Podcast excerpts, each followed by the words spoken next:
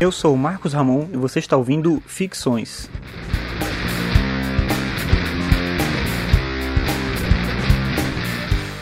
Esse é o episódio 60 e o tema de hoje é o fascínio pela natureza.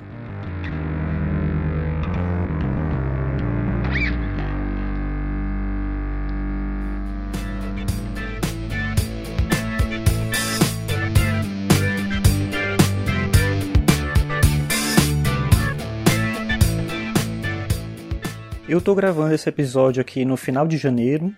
É, as aulas estão para começar. Eu sou professor de filosofia na graduação, no curso técnico e também com turmas de ensino médio. Trabalho com turmas de ensino médio. E principalmente nas turmas de ensino médio, o início da discussão filosófica, principalmente no primeiro ano, ela é no sentido de tentar entender a origem da reflexão, a forma é, de pensar dos primeiros filósofos. E a gente sempre começa com uma discussão sobre mito. E eu acho interessante isso porque traz também uma possibilidade de apresentar para eles um contraste com a visão que eles costumam ter sobre mito. É meio senso comum dizer que mito é algo irracional, equivale a uma mentira, a algo que não é verdade, mas principalmente esse elemento do irracional me incomoda, porque parece que o mito vem de uma ausência do pensamento. E na verdade não é isso que acontece. O mito é um pensamento super elaborado para tentar compreender a realidade, claro que com as limitações que cada cultura tinha quando elaborou aqueles mitos, mas é uma forma de interpretar o próprio mundo. E, como eu falei, em vários sentidos, uma forma bem sofisticada. Não é algo é, de maneira alguma que pode ser desprezado. Claro que, comparando o mito com a ciência moderna, por exemplo, a gente tem uma distância gigantesca tanto da forma da proposição quanto dos resultados que são alcançados. Então não dá para você exigir necessariamente verdades do mito, mas daí é dizer que o mito é irracional é, e muito longe. E aí um dos textos que eu uso para trabalhar com eles essa discussão é um livro do Marcelo Gleiser que chama A Dança do Universo. Não é um livro de filosofia propriamente, é um livro de divulgação científica. Marcelo Gleiser é um físico que escreveu alguns livros nesse sentido de divulgação científica, sendo esse A Dança do Universo, eu acho o principal. E logo no começo, ele inicia essa discussão sobre o que é ciência com os mitos de criação. E aí eu vou ler aqui um trechinho bem no começo, que é um trechinho que eu sempre comento com os estudantes. Ele fala o seguinte, Marcelo Gleiser, no início do livro A Dança do Universo. Abre aspas. Muitos pensam que a pesquisa científica é uma atividade puramente racional, na qual o objetivismo lógico é o único mecanismo capaz de gerar conhecimento. Como resultado, os cientistas são vistos como insensíveis e limitados, um grupo de pessoas que corrompe a beleza da natureza ao analisá-la matematicamente. Essa generalização como a maioria das generalizações, me parece profundamente injusta, já que ela não incorpora a motivação mais importante do cientista, o seu fascínio pela natureza e seus mistérios. Que outro motivo justificaria a dedicação de toda uma vida ao estudo dos fenômenos naturais, senão uma profunda veneração pela sua beleza? A ciência vai muito além de sua mera prática. Por trás das fórmulas complicadas, das tabelas de dados experimentais e da linguagem técnica, encontra-se uma pessoa tentando transcender as barreiras imediatas da vida diária, guiada por um insaciável desejo de adquirir um nível mais profundo de conhecimento e de realização própria.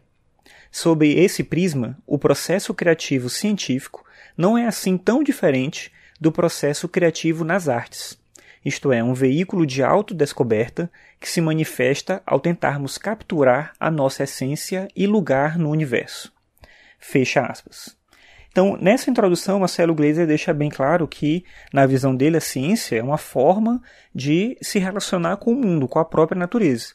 E assim também é a arte, a filosofia e os próprios mitos, e aí pegando todo o sentido religioso e sagrado que alguns desses mitos possuem. Mas principalmente eu destaco aqui essa ideia do fascínio pela natureza. Eu acho que isso é algo que é comum a todas as culturas. Todas as culturas, claro, elas são completamente distintas por circunstâncias diferentes. Algumas avançaram mais tecnicamente, é, descobriram algumas coisas que outras culturas aquilo não foi necessário, é, desenvolveram uma linguagem de determinado tipo, tiveram um conhecimento é, matemático, mais elaborado, mas isso não mostra superioridade necessariamente de uma cultura em relação a outra. Mas mostra que todas essas culturas tinham esse fascínio pela natureza. É isso que move o ser humano, uma tentativa de olhar para a realidade vendo a beleza da realidade se admirando dela. E por isso que a gente quer conhecer mais, por isso que a gente quer saber mais. O mito é isso. E a ciência super elaborada de hoje também é isso. Claro que em algum momento entram outros interesses. Então, a ciência hoje tem questões econômicas que movem as pesquisas, tem questões políticas, sociais, tem outros elementos aí, para além dessa visão é, que pode parecer também muito é, utópica do cientista que quer conhecer, interpretar, entender o mundo, não. Para muita gente a ciência é um trabalho, para todo cientista a ciência é um trabalho, mas também é esse sentido humano de conhecimento. E nesse sentido eu concordo com o que o Marcelo Gleiser fala, que é isso que eu tento passar para os estudantes, da maneira como ele discute, eu acho que é bem adequado para esse nível de discussão inicial sobre o que é filosofia, e no livro ele apresenta, logo na sequência desse texto que eu li, é uma série de mitos da criação, tentando mostrar como culturas diferentes tinham uma interpretação bem elaborada sobre como surgiu o universo. Daí ele vai chegar até a interpretação científica, digamos assim, ou as interpretações científicas sobre o que seria possível a origem do universo. Então vale muito a leitura do livro do Marcelo Gleiser, deixa a recomendação aí do livro A Dança do Universo, caso você não conheça. É bem interessante e também essa, esse sentido de tentar entender o conhecimento, todo tipo de conhecimento, não necessariamente só a ciência ou só a filosofia, mas todo tipo de conhecimento, como uma vontade também de entender a realidade, de entender a natureza e de se admirar do mundo e das coisas que existem à nossa volta.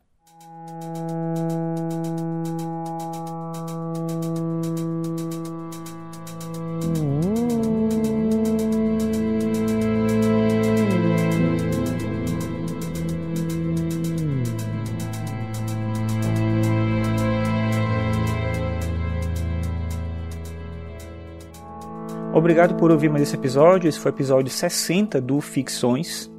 Se você acompanha aqui o podcast, peço para você divulgar para outras pessoas, compartilhar, porque assim mais pessoas ficam sabendo desse trabalho. Você pode acessar todos os episódios em marcosramon.net barra ficções. Você pode também ler meus textos no blog arcano5.com.br. E eu quero aproveitar e comunicar aqui que agora o meu livro A Estética da Angústia tem uma versão impressa.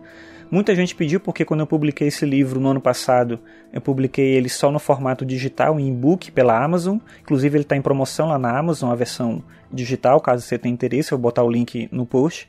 Mas agora eu disponibilizo para você também uma versão impressa, caso você tenha interesse. O livro chama A Estética da Angústia, uma aproximação entre Schopenhauer e os Peanuts. Então é um livro em que eu faço uma analogia entre a filosofia, na verdade, do conceito de angústia na filosofia e nos quadrinhos do Charlie Schulz, com os personagens que ele criou, Snoopy, Charlie Brown, Lucy. Então você pode dar uma olhada, vou botar o link no post também para um episódio em que eu falo sobre o livro, sobre o tema do livro. E aí você pode dar uma olhada lá se você tiver interesse, agora tanto em versão digital quanto em versão impressa também. Então é isso, obrigado pela sua audiência e até a próxima.